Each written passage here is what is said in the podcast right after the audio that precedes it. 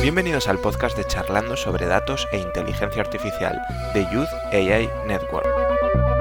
Si nos quieres escuchar en directo y participar, síguenos en Twitch, YouTube o LinkedIn. Bienvenidos todos al streaming de hoy, 18 de noviembre. Hoy tenemos un streaming en el que vamos a hablar de la seguridad centrada en el dato. Y para ello vamos a contar como invitado con Ronald Escalona, que es el Head of Cloud Engineering en Platzi. Eh, y bueno, eh, antes de pasar a presentarle, eh, voy a hacer un poquito de publicidad, ¿vale? ahora mismo lo vais a ver. el AI Business Congress, 2 de diciembre, evento para los profesionales de inteligencia artificial y datos. ¿Vale? Esto es un evento que organiza iNetwork, que os recomiendo en este enlace que veis apuntaros y es el evento donde va a haber mm, grandes eh, personas bastante importantes en el mundo de los datos e inteligencia artificial y eh, para los que estéis en España es en Madrid, en el Palacio de Hielo y para los que estéis en cualquier otro punto del mundo o no podéis asistir en persona, podéis hacerlo online y simplemente registraros en este enlace. Eh, os lo recomiendo de verdad. O sea, trabajamos con iNetwork diariamente y somos parte de toda la iniciativa y ahí se van a hablar cosas muy interesantes. Es un evento que se hizo ya el año pasado y este año se vuelve a hacer, será el próximo y tiene una continuidad. De verdad, hay gente muy interesante, tan interesante como Ronald. Primero voy a presentar a Ángel. ¿Qué tal Ángel? ¿Cómo estás? Hola Adrián, ¿cómo estás? Y buenas tardes, buenas noches, depende de donde nos estén viendo. Es un gusto estar aquí. Y pues es un gusto el tener a Ronald hoy y el tema que vamos a conversar que va a estar súper interesante, ¿no? Hoy veo que estás hecho un maestro Jedi con Star Wars. Sí, hoy es Star Wars. Ayer además hablaste con, tuvimos el eh, Singularity Tonight, donde también hablaste, ¿no? No sé si de Star Wars. Sí, ayer fue de Iron Man, hablamos de Iron Man y de inteligencia artificial con Iron Man. Y bueno, hoy de Star Wars porque vamos a tener a, a, un Yoda de la seguridad informática, entonces creo que, que, es buen momento. A mí me ha venido a la mente el Baby Yoda, pero en este caso no es nada Baby. no, no es nada Baby. Vamos a... Lo estoy viendo detrás, se está riendo. ¿Qué tal estás, Ronald? Hola, hola, hola. Rojo de la risa. ¿Qué hola, Tenemos a Yoda, entonces hay que vestirse para la ocasión. Qué gusto saludarlos, Adrián y Ángel. Qué gusto estar aquí compartiendo con el público y, bueno, compartir un poco de, esta experiencia alrededor de los datos. Genial. Estamos encantados de, tenerte aquí. bienvenido a nuestros streaming. Y bueno, yo voy a ver si podemos compartir bien el enlace en las redes sociales. Te dejo a ti, Ángel, hablando con Ronald y, e iré volviendo, ¿vale? Voy a intentar solucionar esto, pero os dejo por aquí a los dos y os voy escuchando, ¿vale? Chévere. Gracias. Bueno, primero, Ronald, un placer, como siempre, y tenerte acá. Este, nos conocemos desde hace mucho tiempo y pues es súper interesante que podamos compartir en este espacio. Para comenzar, ¿quién es Ronald? Eso es lo que la gente quiere saber y pues vamos a comenzar por ahí. ¿Quién eres? ¿Qué haces? Eh, bueno, yo, eh, como humano, pues soy, soy eh, papá, esposo, hijo, amigo. Eh, vivo en Bogotá y trabajo en Platzi. Platzi es una plataforma de educación en línea profesional y efectiva. Platzi es un ecosistema eh, no es solo cursos, no es solo la, digamos, la metodología de cursos que tenemos, es, es el ecosistema de empoderar a nuestros estudiantes, empoderar eh, a, las minorías también. Hacemos muchas campañas para que haya más mujeres en tecnología. Eso nos encanta muchísimo. Eh, la diversidad es un, es, es un sitio donde promovemos la diversidad porque de, de eso estamos hechos, ¿no? Todo el continente, sobre todo latinoamericano, es, es diverso en todo sentido. Eh, Platzi ayuda a, sus estudiantes incluso a, emprender.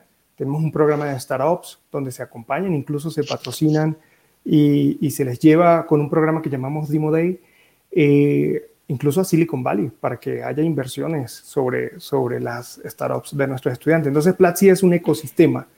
Eh, es una plataforma de, aprendizaje y un ecosistema para simplemente cambiar la realidad de nuestra región. Eso es Platzi. Ahora, yo en Platzi, ¿qué hago? Soy el responsable de infraestructura y de seguridad. Tenemos un equipo gigantesco y grandioso a nivel de producto. Eh, nosotros, uno de nuestros valores es que no hay héroes, eh, somos un equipo y, lo que tenemos y logramos lo hacemos en equipo. Eh, yo simplemente soy uno más del equipo y que, y que ayuda a coordinar ciertas cosas.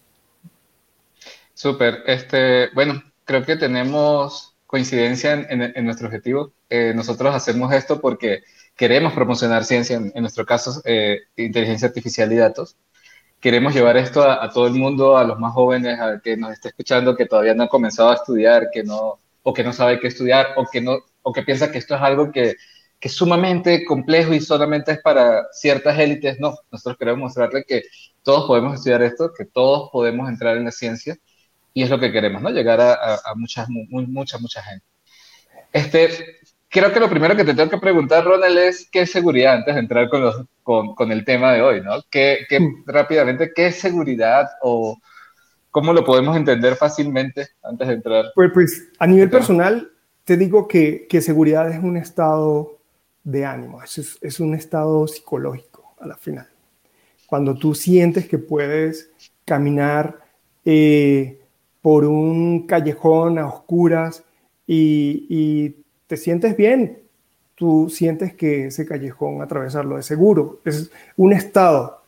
Pero luego, llevándolo a sistemas, seguridad básicamente, cuando hablamos de seguridad alrededor de los datos, alrededor de la información, seguridad busca es garantizar ciertas características y hay unas, hay unas características bases en la seguridad y, a mis alumnos yo les, les, contaba siempre de la película esta de Era de Hielo. ¿Recuerdas el perezoso? ¿Cómo se llama? Sid. Eh, pero entonces, imaginemos que Sid se escribe con C y D. Entonces, seguridad busca es, es proteger la confidencialidad, la integridad y la disponibilidad. Es decir, que la información solamente la pueda ver quien esté autorizado para verla que la pueda modificar quien esté autorizado para modificarla. Eh, eh, también, digamos, tener la certeza de que la información que nos está llegando no ha sido alterada, eso es la integridad. Y la disponibilidad es que podamos acceder a la información cada vez que la necesitemos. Básicamente, seguridad se mueve a nivel de esos tres pilares. Hay otros más, pero esos son los fundamentales. Genial. Y ahora seguridad centrada en el dato.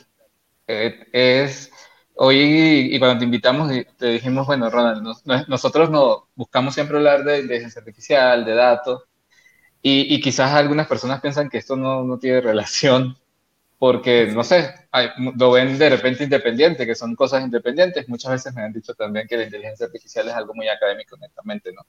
Que solamente está dentro de la academia, dentro de los laboratorios y que en la vida real algunas cosas no funcionan así. Entonces, por eso tenerte hoy hablando de seguridad central en el dato, alguien que viene de la academia y que ahora está en la industria también trabajando y que ha trabajado muchísimos años en esto, pues creo que nos puedes ayudar mucho en aclarar esas dudas, ¿no? Claro, seguro. Tengo una presentación, no sé si ya la, tienes, la proyectamos. Sí, ahí. Atento a estas cosas. ya, eso, los problemas y, y estoy aquí. Vamos para allá. Listo.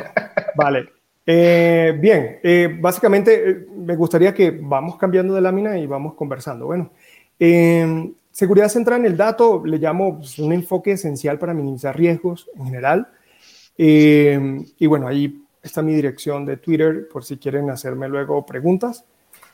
esta, esta imagen que este blog post lo leí hace no sé cuánto tiempo, hace muchísimo. Pero lo recordé y lo traje para esta conversación porque para mí sigue siendo muy, muy válido. Em, cuando pensamos en, seguridad centrada en el dato, es, un enfoque, es un enfoque de analizar tus riesgos y em, toma de decisiones para implementar controles para minimizar estos riesgos, en todo caso para minimizar el impacto de, que haya una exposición de tus datos. Entonces, eh, en este momento se hablaba de que eh, los paradigmas de la seguridad eh, que sirvieron en el pasado deben evolucionar. Ojo, ojo, esto no significa que lo que ya conocemos de seguridad no funcione. No, no, no significa. Sino que tenemos que evolucionar a, la, digamos, a, la forma en que las empresas están em, realizando sus digitalizaciones, por decirlo de alguna manera. Estas transformaciones digitales que estamos viendo hoy día son más orientadas hacia la nube.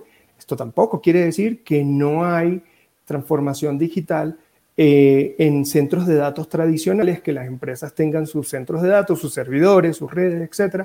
Eso no quiere decir eso. Estamos hablando desde la tendencia. Es más común hoy la computación en la nube que hace 20 años. Y eso implica que debemos tener unos enfoques más globales o unos enfoques más modernos. Observen esta gráfica, ¿por qué me encanta tanto? Porque nos muestra conceptos que los que saben de seguridad de pronto dicen, bueno, seguridad perimetral. Y, uno ve que hoy en día algunas auditorías te, te piden, hey, demuéstrame qué controles de seguridad perimetral estás empleando. Y estos enfoques de seguridad perimetral, por ejemplo, venían dados desde el punto de vista de la red, de, de que tú eres el garante y además el administrador de las instalaciones físicas donde están tus datos. ¿Lo es? Entonces pensamos en cosas como firewalls, pensamos cosas como, venga, VLANs, en una, segmentar las redes para saber qué tipo de, tráfico puede compartir, eh, en todo caso, un medio de difusión. Eh, pensamos en cada uno de esos controles, controles de acceso biométricos al área donde está el servidor, por ejemplo, y demás.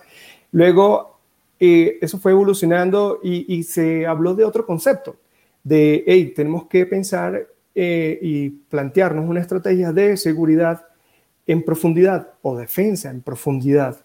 Y lo que busca es reconocer capas desde el exterior hasta el interior de la organización y en cada una de esas capas establecer controles de seguridad. Me explico, aquí un ejemplo bien breve. Eh, tengo firewall, tengo, tengo sistemas de detección de intrusos, sistemas de prevención de intrusos. Voy más adentro, tengo sistemas, por ejemplo, de anti-malware eh, más orientados a, los endpoints. De hecho, hay, hay un enfoque que se llama eh, Endpoint Security Protection. Entonces ya pensado más en los dispositivos, no solo confío en el firewall de la red, sino que más adentro, cada una de las estaciones también debe tener sus propios controles, su propio firewall, su propio host IDS o un detector de intruso basado en el host, en el equipo del usuario.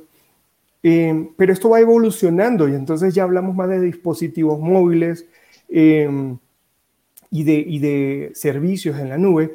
Entonces hablamos más de, de los... Eh, los van a ver como, como, eh, como una protección avanzada de amenazas, eh, como una evolución del firewall, como una evolución del sistema de detección y prevención de intrusos, pero sigue teniendo un enfoque, todo esto sigue teniendo un enfoque perimetral. Son más complejos, son capas mucho más complejas, pero sigue teniendo un enfoque perimetral. Ahora, ¿hacia dónde nos lleva esto a, una reflexión. Y esa reflexión está en ese cuadrito, aquí en este cuadrito a la derecha, el, cuadrito más alto, si se quiere. Eh, y esa reflexión es que nosotros no podemos evitar todos los ataques. Si de algo hay que estar seguro es que en algún momento te van a hackear, si tus datos están expuestos en Internet.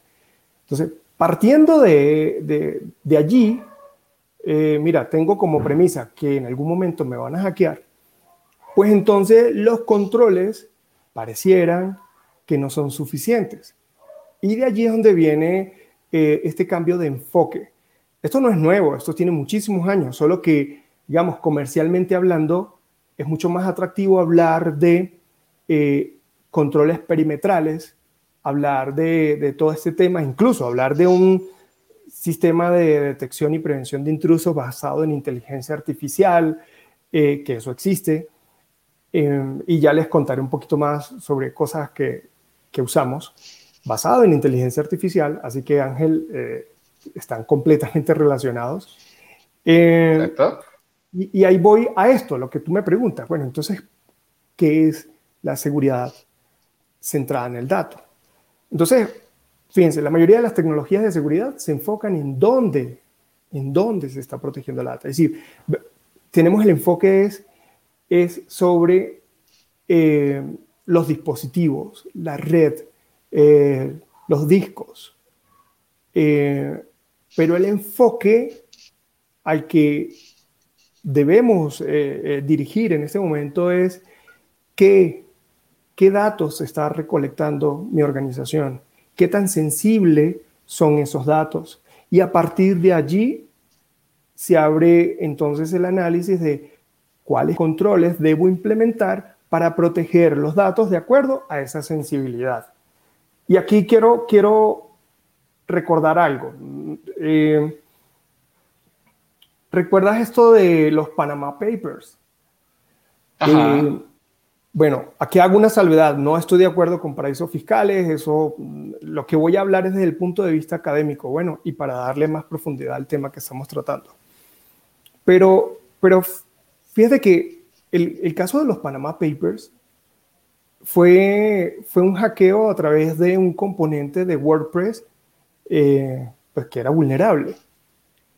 Seguramente el enfoque de dónde, un enfoque más de perimetral, eh, fue lo que, lo que, digamos, como que lo que, lo que sucedió en esa organización, ¿sí? Un enfoque perimetral, seguramente tenían unos controles, eh, aquí estoy simplemente suponiendo, bueno, eh, unos controles bien avanzados de, sistemas de detección de intruso, de firewall, de, bueno, pudieron haber tenido un montón de cosas, mm, pero no evaluaron la sensibilidad del dato y, más adelante les voy a mostrar, por ejemplo, los puntos claves de, esto. Y, y, nada, pues si yo estoy publicando mi WordPress, si yo estoy publicando mi sitio, ciertamente estoy permitiendo que todo Internet acceda a mi sitio a lo que yo le estoy permitiendo. Físicamente, ojo, aquí ya tenemos que incluso tomar en cuenta las segmentaciones, porque hay data que puede ser tan sensible que físicamente debe estar aislada del dato público. ¿Me explico? Entonces, acá lo que, lo que ocurrió, evidentemente, según las evidencias, obviamente, es que a través de ese portal público con un, eh, con un complemento de WordPress vulnerable pudieron entrar. Y luego que pudieron entrar, fueron escalando y llegaron a la información sensible. Y ahí fue donde se filtró todo esto. Y, y, yo me pregunto, ¿no? Si, si ahí se manejaba tanta tanto dinero, se, se manejaba un nivel de confidencialidad tan estricto que raro, ¿qué les pasó? ¿Por qué los hackearon? Y además, ¿por qué los hackearon con este vector tan, si se quiere, sencillo? Bien, y aquí es donde está la clave.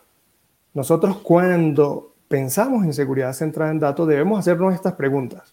¿Dónde está la data? Y, y, y esta pregunta debe iterar, debe iterarse aguas adentro a nivel de negocio, a nivel de, todos los componentes de la organización, porque eh, algunas veces no sabemos lo que estamos recolectando, no sabemos qué tanta información tenemos y dónde la estamos almacenando, cómo la estamos almacenando. Bien, entonces preguntarse, ¿dónde está la data? Y esta pregunta también nos va a responder es, ¿qué tanta data estamos recogiendo? ¿Qué data estamos recogiendo? Entonces, una de las primeras cosas que debemos hacer acá es un inventario un inventario de datos. ¿Qué, ¿Qué datos estoy recogiendo? Bien, ahora, ¿qué nivel de sensibilidad tiene? Y esto quiere decir, ¿qué nivel con respecto a estos pilares fundamentales de, la seguridad que te mencioné en un principio, Ángel? Eh, ¿Qué tan confidencial es esta información? Puede ser pública, es privada. Eh, su nivel de sensibilidad con respecto a la integridad. ¿Qué tan disponible tiene que estar esta información. Mm, eso, recuerda que todo esto nos va a ayudar a crear un mapa para luego hacer el análisis qué controles debo establecer y minimizar el riesgo. Esta otra pregunta, ¿quién puede acceder la data? ¿Quién? Como individuo, como rol, pero además como sistemas. ¿Qué sistemas pueden consultar esta data? Porque muchas veces tenemos un usuario genérico que tiene todos los privilegios sobre la base de datos y hasta ahí llegó todo, ¿cierto? Eh, o, peor aún, no sé si recuerdas que cuando usaban MySQL, usuario root, contraseña, root. root y ya. Y, ya. Entonces, no, eh, ¿quién puede acceder a la data? Pregunta, e, esa pregunta hay que darle respuesta. ¿Quién puede acceder a ese dato? Y ojalá y sea eh, de una caracterización, cuando se esté haciendo este inventario, se haga una caracterización lo más detallada posible. Este trabajo es, es largo, pero rinde muchísimos frutos. Esa caracterización incluso la pueden hacer eh, con un enfoque basado en, FIPS, FIPS 199 y FIPS 200. Eso va enmarcado en una regulación, eh, eh, en unos estándares y un marco de regulación para la información federal de Norteamérica pero solamente como referencia, el FIPS 199 y el FIPS 200, eh, que te dice, clasifica la data de acuerdo a la sensibilidad. ¿Qué impacto tiene si se vulnera la confidencialidad, la integridad o la disponibilidad? Eso nos puede ayudar un montón. Pero además, eh, nos puede orientar a, todo este marco que queremos construir. ¿Desde dónde se puede acceder a la data? Esa es otra pregunta que hay que darle respuesta y, y nos trae retos nos trae retos en este mundo de, cloud computing, donde todo lo mandamos hacia Internet y luego decimos, ah, ¿desde dónde se puede acceder la data? Desde mi Virtual Private eh, Cloud, mi VPC, en, mi, nube, por ejemplo, hablando de Amazon, eh, entonces quiere decir que accedo con una VPN. Pero ven, si yo accedo con una VPN, la VPN me está dando una regla de enrutamiento, la cual yo puedo puedo conectarme tanto a la base de datos transaccional como puedo conectarme a las réplicas de solo lectura, que se supone que es donde deben ir a las conexiones de los data scientists, por ejemplo. O, o si yo tengo mi, mi data lake eh, que se va alimentando por unas GTLs desde mi base de datos transaccional, esa VPN no solo le está dando acceso a ese data lake, sino también le puede estar dando acceso a la base de datos transaccional. Entonces, son ese tipo de preguntas que debemos hacernos. ¿Desde dónde puede acceder la data? ¿Y cuándo debe ser destruida? Cuando hablamos del ciclo de vida de la data, debemos incluir también eh, su finalización. Incluso por razones de cumplimiento, nosotros, por ejemplo, pudiéramos estar teniendo un requisito legal que diga, mira, eh, la ley te dice que la información relacionada a facturación debes tenerla en respaldo durante 10 años, supongamos. ¿Ves? Entonces, todo eso te está dando un panorama para crear luego controles. Cuando, cuando hablamos de, de, de dónde se puede acceder la data, por ejemplo, mm, también pudiéramos darle respuesta a con cuál método puedes acceder a esa data. ¿Me explico?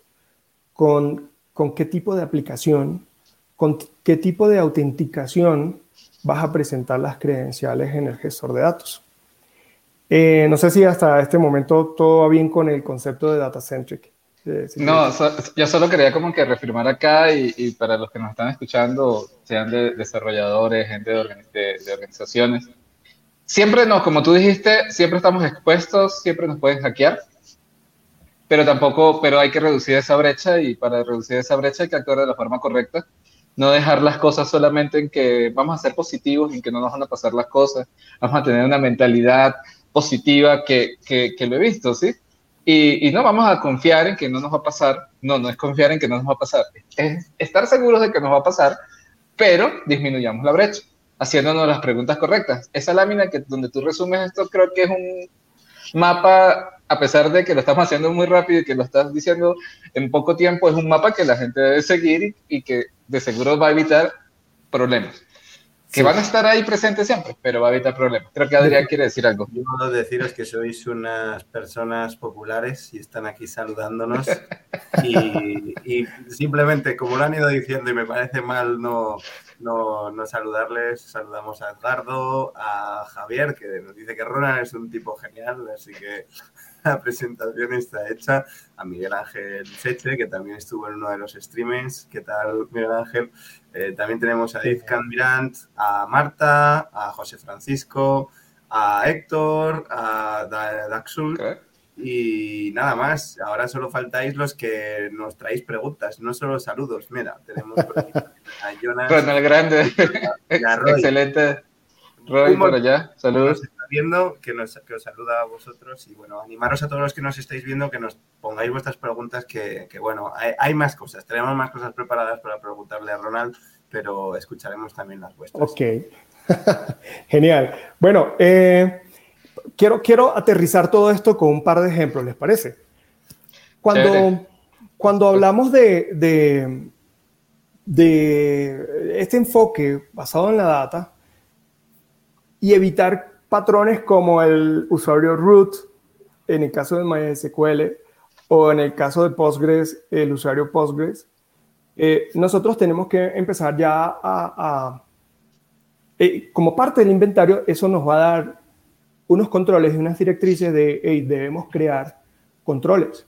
Y uno de esos controles definitivamente es cómo le doy respuesta a esto. ¿Quién puede acceder la data? Desde dónde. Y cuando, cuando pregunto quién puede, ahí internamente, también, eh, eh, digamos, como iterando esa pregunta, es qué tipo de acceso le vamos a dar. Bueno, si es solo lectura, si es lectura e inserción, ojo, no estoy hablando de eliminación ni de modificación.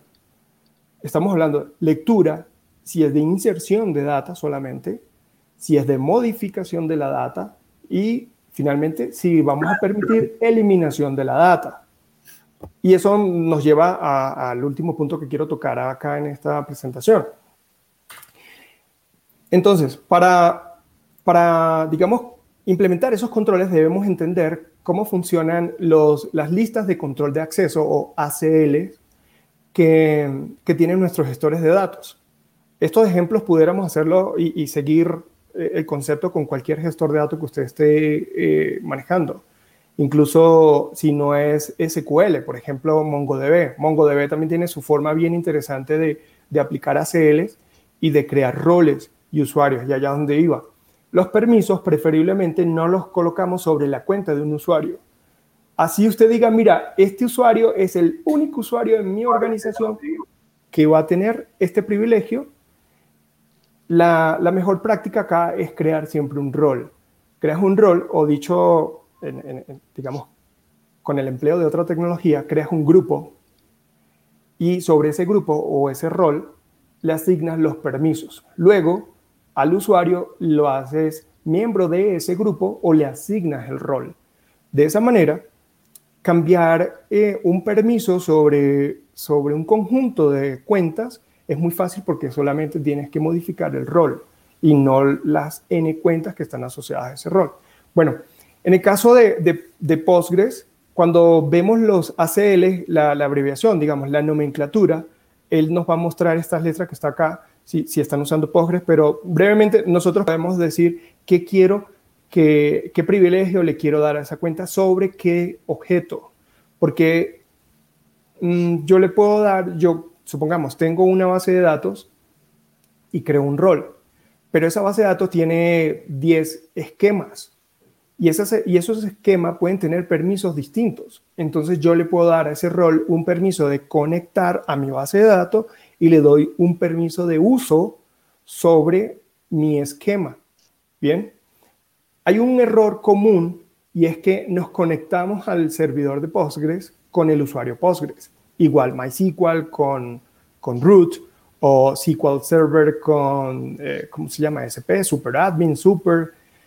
Y, y si establecemos roles, en el caso de Postgres específicamente, creamos una base de datos, el esquema va a quedar con propiedad de Postgres y no propiedad del usuario owner que usted haya definido.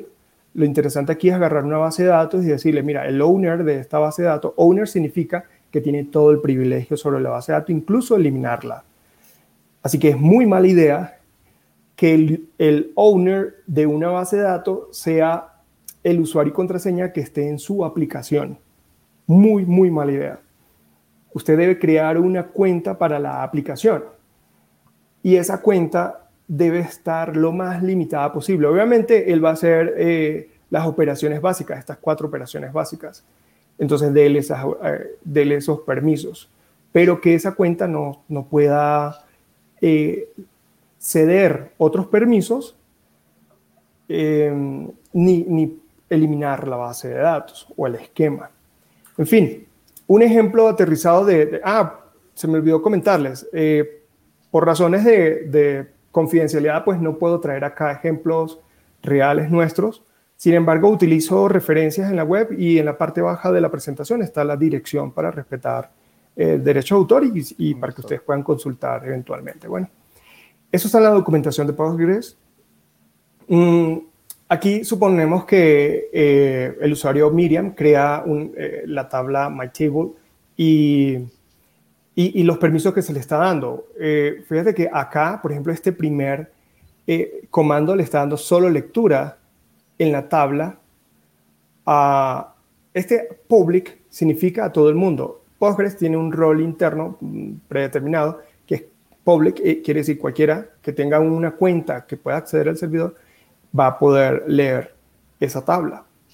Eh, estas operaciones entonces se las está dando al usuario admin o al rol admin. Eh, es, es, es eh, de hecho, los usuarios en Postgres también son roles. Es un tanto ahí confuso la cosa, pero, pero es breve. y acá incluso podemos ver que se le está dando el privilegio sobre una columna en particular. Se le está dando consulta y actualización sobre una columna para este usuario. A este nivel de granularidad es, digamos, lo ideal. Pero hacerlo contra un usuario luego se va a volver un problema mantenerlo y, crecer. Cuando ustedes consultan eh, o cuando uno consulta los privilegios, esta es la nomenclatura que les hablaba hace un rato de inserción, un append, read, write. Eh, este write es de actualización y el de minúscula de delete sobre la tabla, sobre el, sobre el objeto. Esos son simplemente ejemplos de controles que van a salir después de hacer el análisis del inventario eh, que hablaba hace un rato. Pero, pero no tienen que ser, no se preocupen, no se aceleren, relax. Eh, si están usando Postgres, por ejemplo, pueden usar el, el pgadmin y pgadmin es gráfico y tiene un asistente para crear permisos. Deben tener cuidado porque este asistente incluso puede sobreescribir otros permisos. En, este caso, el ejemplo gráfico, este, este blog me encantó cómo está paso a paso, por eso se los comparto. Em, sobre este esquema public está corriendo el asistente y acá está diciendo a qué rol le va a dar cuáles permisos. Y este with grant option es si puede, si ese, luego ese rol puede eh, ceder este permiso a otros roles. Bien, eh, así que tengan cuidado con esta otra opción. Es una forma muy sencilla de poder crear un mapa de, roles y crear eh, y aplicarlos además. Ahora, cuando ya existen los objetos en Postgres, modificar los roles em, o modificar los permisos, mm, digamos como que no se aplican internamente y tienes que ir a, ejecutar otras cositas. Pero como esta charla no se trata de Postgres y seguridad en Postgres, eh, nada más les dejo el, advice. Eh, una de, las preguntas que nos hacemos cuando escribimos el inventario y con el enfoque de seguridad centrada en el dato es desde dónde pueden acceder los usuarios. En el caso de Postgres, hay un archivo que se llama PGHBA. Si usted tiene el control sobre la instalación del servidor eh, donde está Postgres, Usted puede modificar ese archivo, eh, el, pghba.conf, y tiene un esquema. Básicamente le voy a decir desde qué host le voy a permitir a cuál base de datos, a cuál usuario, desde dónde. ¿Sí ven? Desde dónde, esté desde dónde aquí, entonces lo vemos por la dirección IP, por el nombre del host, por un rango de dirección IP, como no sé si logran ver la imagen, eh, En todo caso, está en la documentación acá de, Postgres. O incluso lo pueden hacer los equipos que están registrados en un servidor DNS y que formen parte de un dominio. Entonces pueden agregar las validaciones de que este usuario se puede conectar desde este dominio o un equipo que pertenezca a este dominio con este método. Con, eh, Postgres tiene muchísimos métodos de, autenticación y tiene algo que es mapeo de servicios. Bueno, aquí iríamos a las profundidades de Postgres y no es la idea. Pero garantizar el, o, o hacer algo, hay un control que se llama comprobación de origen. Esa comprobación de origen no es otra cosa sino validar desde dónde se está conectando el usuario. Y, y ese desde dónde tiene que ir mapeado en nuestro inventario y ver si le permitimos o no, porque hay bases de datos que yo no debería permitir acceso desde Internet. Por ejemplo, esta que, que es 000 slash 0 significa desde cualquier parte. Hay algo que me gusta mucho con MySQL, que es que en MySQL yo le puedo especificar el, el origen de conexión en el mismo string donde hago el grant eh, donde hago la concesión de, permisos. Em, si recuerdan algunos, un comando ahí de MySQL, no coloqué por, por solo centrar la conversación en Postgres. Eh, MySQL nosotros colocamos algo así como que grant select from, no, grant select to mi base de datos asterisco, tu al usuario, ¿no? Usuario arroba y luego de ese arroba es que le coloco la dirección IP, la máscara de red o el dominio donde quiero que ese eh, usuario se pueda conectar a la base de datos. Esto lo hace muy poquita gente, créanme, lo hace muy poca gente. Hay otro enfoque y es colocar un firewall. De hecho, en Amazon, por ejemplo, todos los objetos tienen algo llamado security groups y esos grupos de seguridad no son otra cosa sino un firewall. Un firewall capa 4, donde yo pueda eh, evaluar eh, desde qué dirección IP le voy a permitir que acceda a cuál puerto. Pero observen que ese es el enfoque de dónde, no es el enfoque de qué. Así que tengan cuidado. El enfoque de dónde, entonces voy a colocar el firewall y le voy a decir de dónde se pueden conectar. Pero esta comprobación de origen a nivel del gestor de datos en el caso de Postgres se hace por esta vía. En el caso de MySQL, cuando se crea la cuenta, cuando se crea el, rol, se le especifica desde dónde se pueden conectar. Eh, eh, pueden, pueden interrumpirme, la idea es que no me acapare yo aquí todo el... no, tranquilo, está súper interesante y, y, estamos teniendo una muy bonita clase de, de, seguridad. Y veo que ahorita cambiaste de lámina y justo quería avanzar un poco en la conversación. Sí. Este, nos has dicho un mapa, nos has dado ejemplos interesantes, nos has dicho cosas que pueden suceder, pero bueno, siempre tenemos que empezar a, a, generar controles y, y, a validar lo que estamos haciendo, a verificar que lo que estamos haciendo está bien, que estamos cumpliendo todo y, y, y para poder tener control, ¿no? Entonces aquí viene esa parte de auditoría que, que siempre es fundamental porque si no auditamos lo que tenemos, pues no sabemos qué estamos haciendo, si lo estamos haciendo bien. Si Sí, porque cuando construimos este, este inventario, hay, de hecho, eh, hay, modelos, hay modelos, hay eh, propuestas, Microsoft tiene una propuesta, hay fabricantes que tienen su propuesta de Data Centric Security Model, que es como que, epa, esta es mi forma de crear una seguridad centrada en el dato, eh, eh, lo que yo tengo aquí en esta lámina son las preguntas más elementales que debemos hacernos. Bueno, pero hay modelos que, implican muchísimas más cosas. Por ejemplo, en este, este inventario, pues, pues es un inventario, no estoy colocando lo que DataCentric me, me indica, uno de los pasos, y es trazabilidad. Yo tengo que tener una traza de las acciones que se están realizando sobre mis datos. Y aquí viene entonces como estamos en la onda de Postgres, les hablo de PG Audit.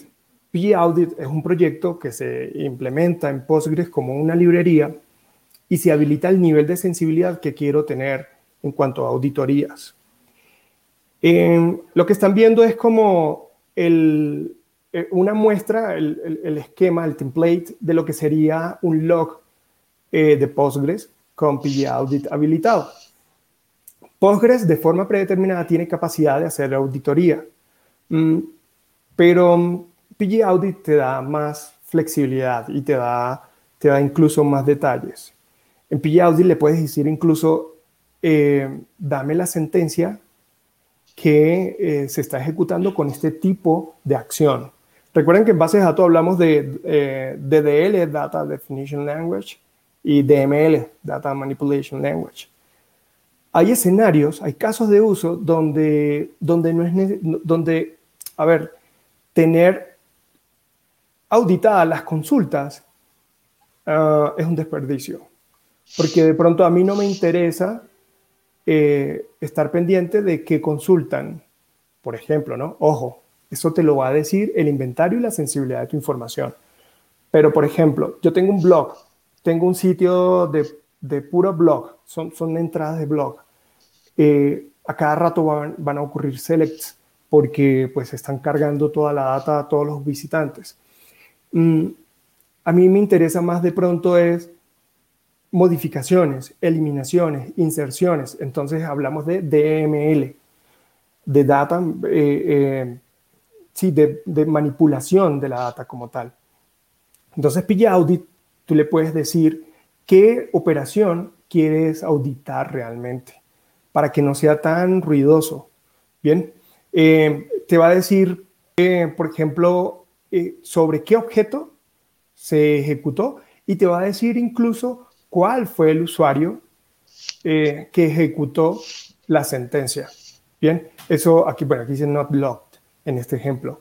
Este ejemplo, observen que es del sitio de Tech Community de Microsoft y estamos hablando de Postgres y de PG Audit. Bien, y, y SQL Server también tiene sus capacidades de hacer auditoría, Oracle, MySQL, de hecho PG Audit también tiene capacidades para, bueno, sí, hay un proyecto similar para MySQL Em, y demás. Luego, ¿qué hacer con los logs?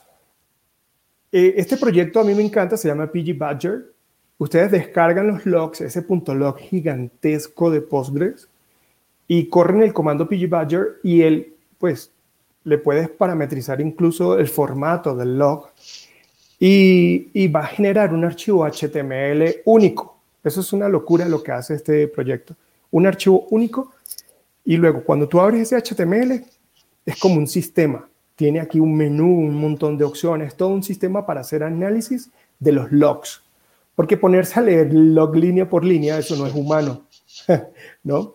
Entonces, puedes ver aquí estadísticas de cantidad de consultas, las consultas más lentas, eh, qué operaciones están haciendo. Eh, un usuario, por ejemplo, si está bien formateado el, comando de PG Badger y tengo PG Audit, eh, me puede decir incluso qué usuario está haciendo qué cosa eh, y me puede dar eh, tablas resúmenes como esta, que, que son, por ejemplo, muy, muy importantes para los que estamos en infra de ver vamos a ver cuáles son las consultas que más tiempo me están consumiendo, más recursos me están consumiendo. Pero recuerden que estamos hablando de una perspectiva entonces de seguridad. Los logs siempre me van a ayudar a, a tener una traza hey, me modificaron un dato, veamos quién lo modificó, desde dónde se conectó, cuándo lo hizo.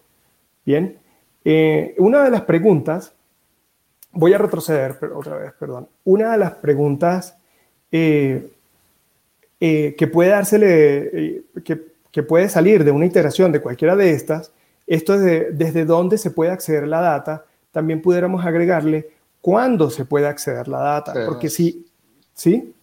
Porque, porque de pronto mi, eh, mi sistema está disponible en un horario particular, un horario de oficina. Entonces, a la una de la mañana, mi, sistema no debería tener inserciones, modificaciones, etc. Eso también me lleva a otro tipo de control, que es un monitoreo y alerta temprana. Oye, a esta hora están ocurriendo escrituras, eh, donde no debería estar pasando, esto no es normal, y que te suene el teléfono. Por ejemplo, a ese nivel podemos llegar em, en, este tema de, las auditorías. Entonces, hasta acá, no sé si algún comentario. No, pues. Hemos, eh, ajá, Adrián, dale. Ahí, tenemos comentarios de, los que nos estáis viendo en directo. Eh, bueno, mientras tanto hemos hecho una encuesta en YouTube donde os hemos preguntado cuál es vuestro rol profesional en estos momentos. Y bueno, el 71% estáis trabajando como desarrolladores, y, bueno, la mayor parte de lo que tenemos hoy son desarrolladores, porque luego hay personas que han respondido que no trabajan con datos, entonces, o sea, no trabajan en data, no con datos. Entonces, bueno, un poco conocer el perfil, la mayor parte de los que estáis hoy sois los desarrolladores. Entonces, ahora no sé, Ángel, Ronald, si queréis que os comparta alguna pregunta que nos han hecho, continuamos con la explicación. No, pues si quieres compartamos unas preguntas y, luego dejamos para el final algo que, que en la, en, el, en la promoción de, del streaming sonaba bastante interesante, ¿no? ¿Qué es lo que tenemos para el final? Pues tenemos tres preguntas. Vamos a empezar por la de Javier, que nos dice, Ronald, ¿en dónde intervienen los backups o cómo hay que pensarlos en este modelo de seguridad centrada en los datos? Fíjate que los, los backups, cuando hablamos de backups, tenemos es que pensar en continuidad darle continuidad al negocio ante desastres. Bien, eh, los backups principalmente están pensados para recuperación ante desastres. Cuando hablamos de desastres, bueno, ya vieron, tuvimos un ejemplo reciente con Facebook, eso fue un desastre. Entonces, ¿cuál es el plan de contingencia? El plan de contingencia va asociado a, un, plan de continuidad. El backup es para esto. Ahora, cuando hablamos de seguridad central en el dato, los backups, además esta pregunta de Javier está súper importante, porque muchas veces eh, nos enfocamos en la seguridad de los datos vivos, si se quiere, eh, y olvidamos la seguridad de los datos que están en respaldo. Cuando hacemos este inventario y nuestra seguridad está enfocada en el dato, mmm, empezamos a, establecer estrategias de seguridad asociadas a respaldos. Por ejemplo, hay un, hay un marco muy simple y es 3, 2, 1. 3, 2, 1, siempre recuerden eso. Debemos tener al menos tres copias de nuestros datos en dos lugares distintos, físicamente hablando, y al menos uno offline. Al menos uno offline.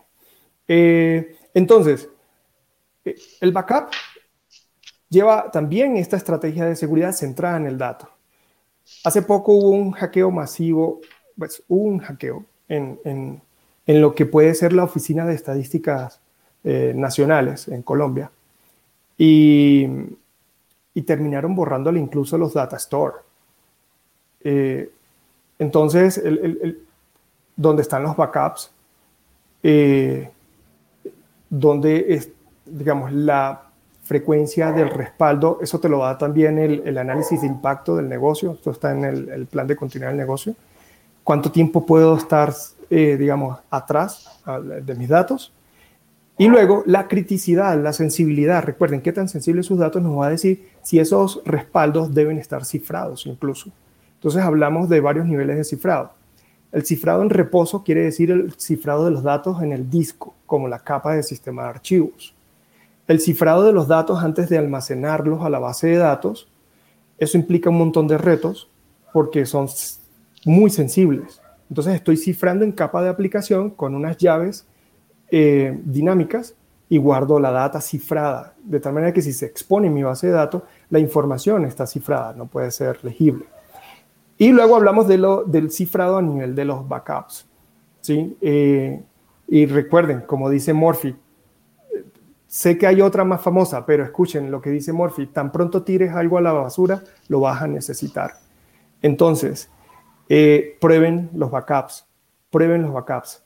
Eh, ¿Listo? Tenemos otra pregunta, eh, en este caso de José Francisco Pagola Mejías, que nos comenta, profesor Ronald, ¿Qué camino es ideal para comenzar una SSI en una empresa? ¿En dónde comenzar? ¿Existe algún estándar, patrón o documentación a seguir? Un gran abrazo. Definitivamente. Eh, Cisco, como le decimos cariñosamente, qué, gusto saber que está aquí. Eh, em, definitivamente, mira, el, enfoque más pragmático es OWASP. O, W, ASP, OWASP.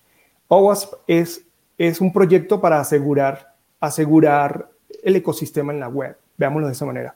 Pero es un, es un proyecto constituido por muchos proyectos. El proyecto más famoso de OWASP es, el Top 10, que te dice las 10 vulnerabilidades más, digamos, más, peligrosas y más frecuentes en, la web en, un periodo de tiempo.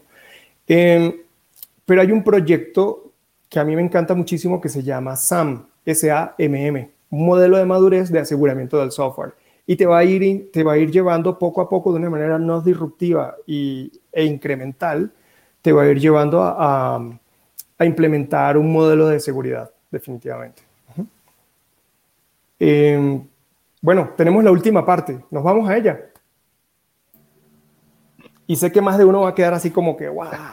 No, todavía queda una pregunta. Pero tengo una sorpresa. Ajá. Antes de la sorpresa. Tenemos una pregunta y pasamos a la sorpresa. Tenéis que, tenéis que aguantar un poquito. No, no, con todo gusto. Si ustedes tienen tiempo, yo tengo tiempo. Sí, sí, sí. porque tenemos a Mauricio Pérez Nasser que nos comenta. Saludos. Cambiando el tema un poco, pero manteniéndonos en seguridad, ¿cuál eh, WAF es mejor? ¿Cloudflare o Fastly? ¿O en un caso real, Platzi tiene su propia capa WAF? A ver, esto, esto no, no, no, no estoy violando mi NDA, mi, mi, contrato de confidencialidad con Platzi, porque pues es verificable con un poco de conocimiento. Nosotros usamos Cloudflare. Además que hay un caso de estudio ya que publicamos, por ahí está en mi, en mi timeline en Twitter. Eh, el caso de estudio, fuimos, somos, mejor dicho, un caso de estudio. Platzi es uno de los, de los clientes más importantes de Cloudflare en, Latinoamérica. Eh, en, en plataformas de educación somos, eh, es decir, estamos usando muchas cosas muy, muy avanzadas, entre ellas, y esto me abre, y gracias por la pregunta, Mauricio, esto me abre el, el, paréntesis para hacerle el comentario a Ángel, que hablábamos al principio de si la inteligencia artificial está asociada o no a la seguridad y demás. Muchísimo. En, en Cloudflare usamos productos, con Cloudflare usamos productos que aplican Machine Learning eh, y utilizan AI para detectar bots, para diferenciar. Imaginen lo complejo que puede ser esto. Y hay un paper de Google, esto tampoco es, eh, y, el, paper es público, es cómo, cómo diferenciar el tráfico generado por un bot al tráfico generado por un humano. Y eso es importantísimo, porque entonces nosotros podemos tomar decisiones. Si es un bot, por ejemplo, eh, Yander, no sé si les suena Yander. Yander es el Google ruso. Eh, entonces uno ve, me están atacando estos rusos, ¿qué pasa? No, es Yander, está haciendo scrapping porque, porque sí, porque eso hacen los robots y de eso eh, nosotros también nos beneficiamos por un tema de SEO, traer tráfico orgánico a, nuestra, a nuestra plataforma. Eh, pero, ¿qué pasa si alguien se está haciendo pasar por Yander o alguien se está haciendo pasar por Google o por los bots de Facebook, etcétera? Esas reglas, mejor dicho, esas condiciones nos, nos llevan a crear reglas para tomar decisiones y proteger nuestra plataforma y decir quién puede entrar y quién no puede entrar. Ahora, Fastly, eh, sé que también tiene muchísimo poder a nivel de CDN. No sé qué tanto tiene a nivel de, eh, de, de, seguridad, la verdad. Nosotros usamos muchísimo Cloudflare y Cloudflare tiene, lo puedes probar gratuitamente, valga la cuña.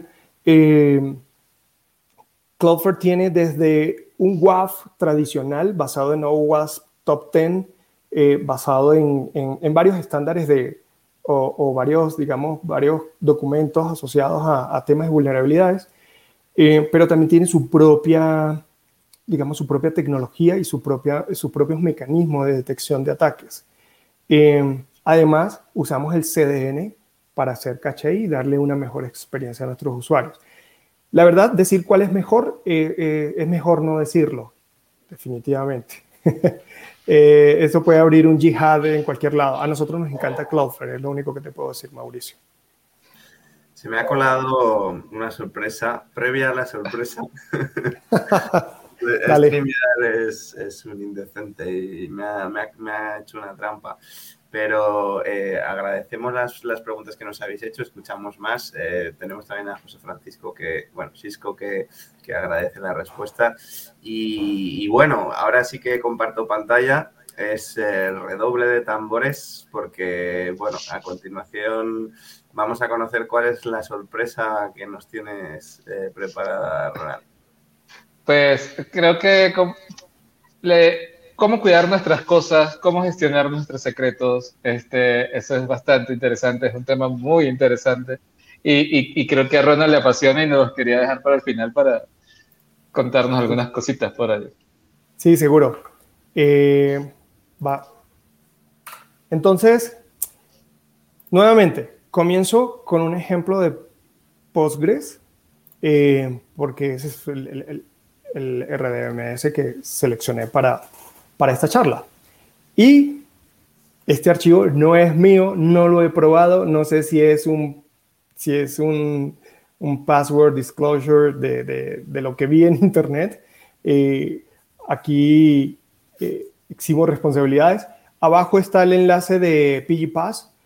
A ver, si nosotros tenemos un archivo eh, en, Unix en general, en Linux y en Mac, si tenemos un archivo que comienza con un símbolo punto, es un archivo oculto.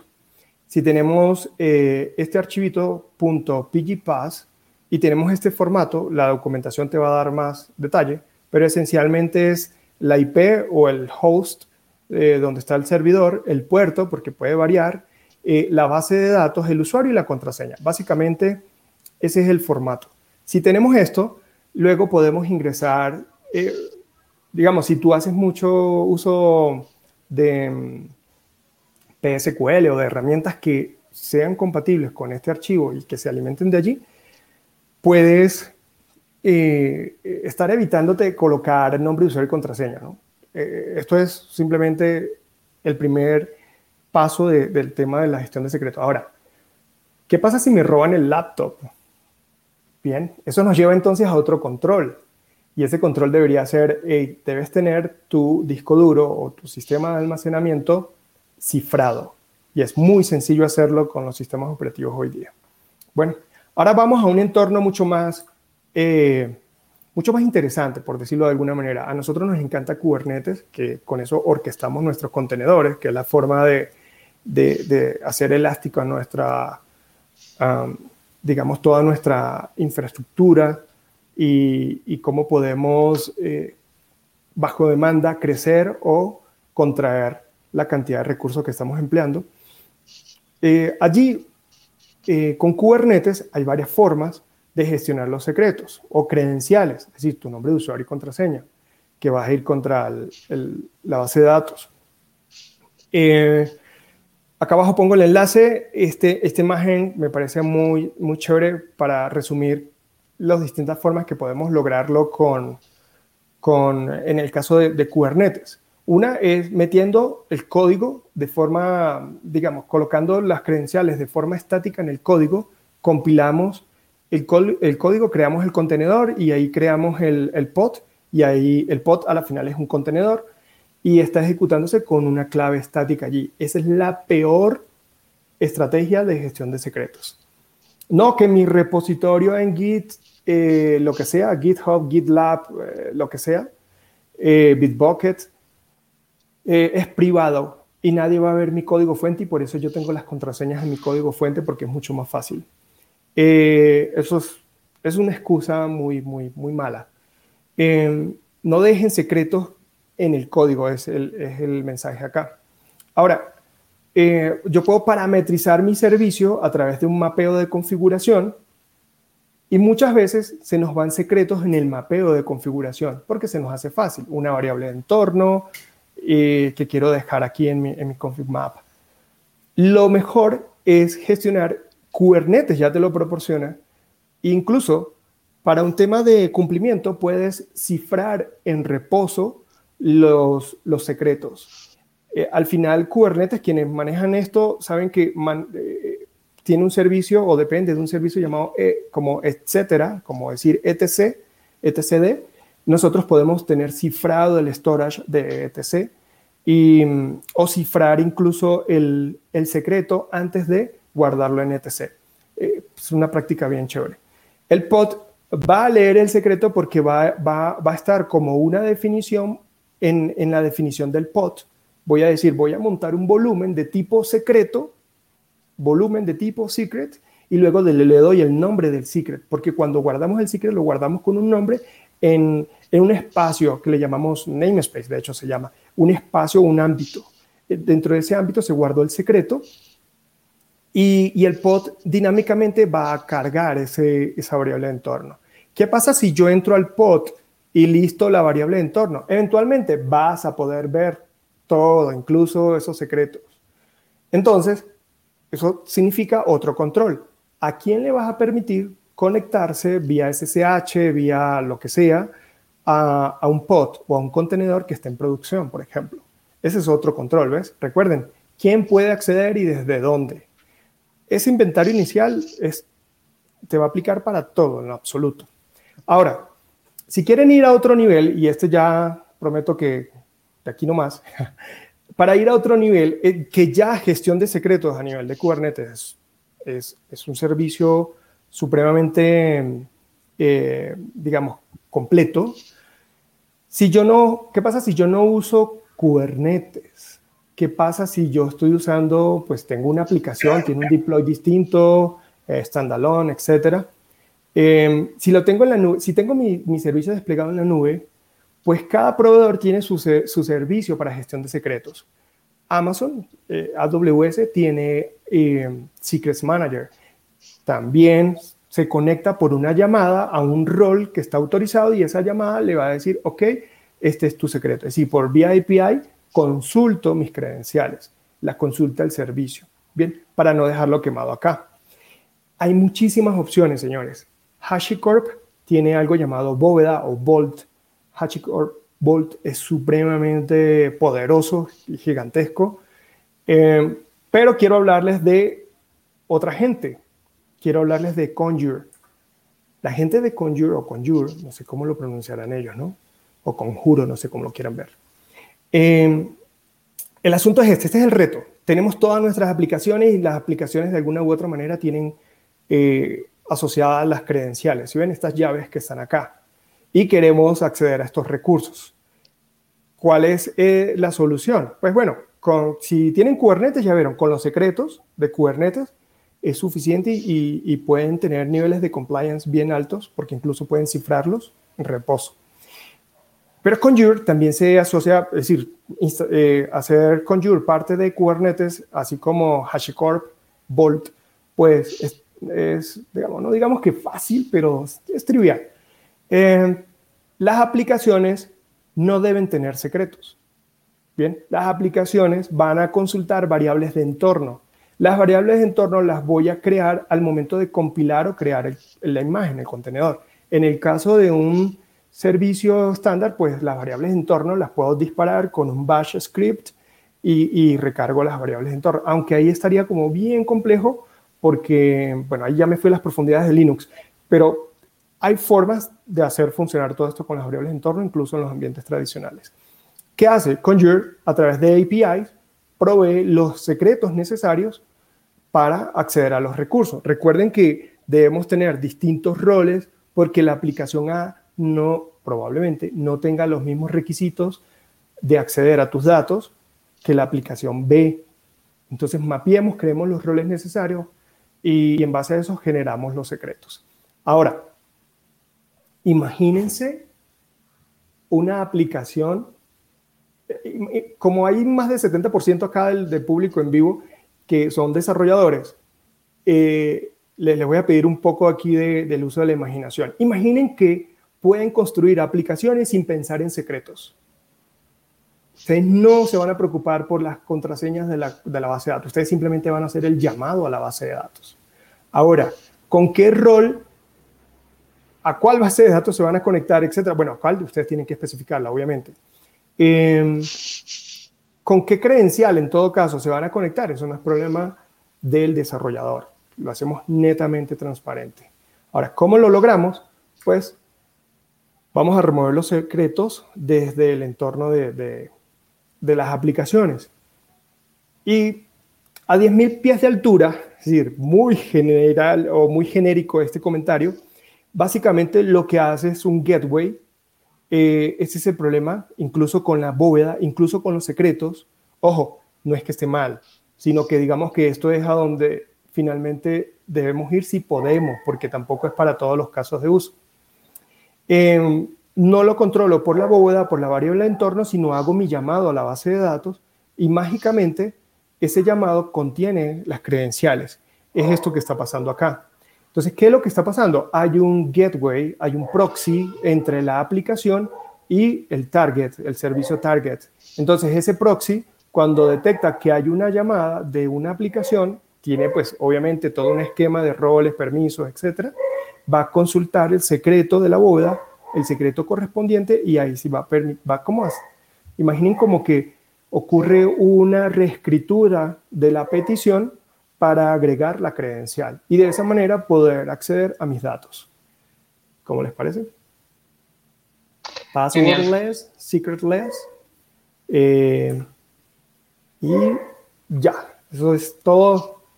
Eh, quedo atento a preguntas. Genial. Yo solo quería agregar que, y como consejo para los equipos de desarrollo, después de que hagamos todo esto y, y hagamos todas estas cosas, por favor no compartan sus secretos por las aplicaciones de mensajería para, para prestarse un secreto por un momento porque lo necesito y, y, mando por un mensajito mis cosas. Este, porque entonces ahí ya empezamos a abrir de nuevo vulnerabilidades que, que, habíamos cerrado. ¿no? Y lo digo porque pasa, pasa. Solo quería comentar eso. Para eso existen las, bóvedas, ah, para eso existen las bóvedas de, de, contraseña, además, no, no solo para esta parte de aplicaciones, sino si buscan en el blog post, en, eh, un blog post en el blog de Platzi, eh, si buscan las PAS alternativas, ahí van a encontrar un, un blog post que escribí hace un tiempo cuando las PAS decidió mover su, su modelo comercial y, y, ahí más o menos les digo para qué es un, una bóveda de, contraseñas, un gestor de contraseñas y bueno, cuál es mi, mi opinión al respecto. Pero no la pasen por, por mensaje de texto, por WhatsApp. Hay alguien acá, Alguien acaba de escribir, enviar las, las, claves privadas por chat. Los private keys. Sí, sí, sí. sí. Pues agradeceros a los dos por estar esta tarde aquí. Eh, por mi parte, simplemente deciros que estos streamings son cada dos jueves. Si os suscribéis, os saldrá el, el, mensaje cuando hagamos un nuevo streaming y que el que tenemos dentro de dos semanas coincide con el AI Business Congress, que va a congregar a un montón de especialistas en datos e inteligencia artificial, que se va a hacer online y también presencial en Madrid y que aquí en el streaming estaremos en directo a lo largo de todo el día hablando con los diferentes eh, invitados y managers de y especialistas en datos e inteligencia artificial que habrá en este evento.